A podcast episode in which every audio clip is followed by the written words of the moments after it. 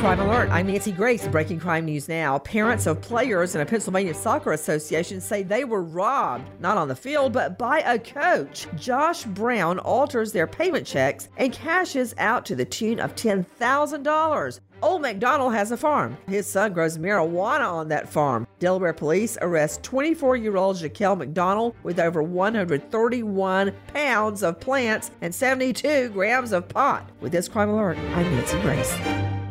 I'm pretty handy around the house, but now that I have kids, I don't want to spend my Saturday installing a toilet or fixing an air conditioner. But thankfully, there's HomeAdvisor. HomeAdvisor helps me find the best home pros in my area to handle any kind of project. You can read reviews of the pros, check their availability, and even book appointments online. And what my wife loves most is that HomeAdvisor is completely free to use. Go to HomeAdvisor.com or download the free app to get started. HomeAdvisor.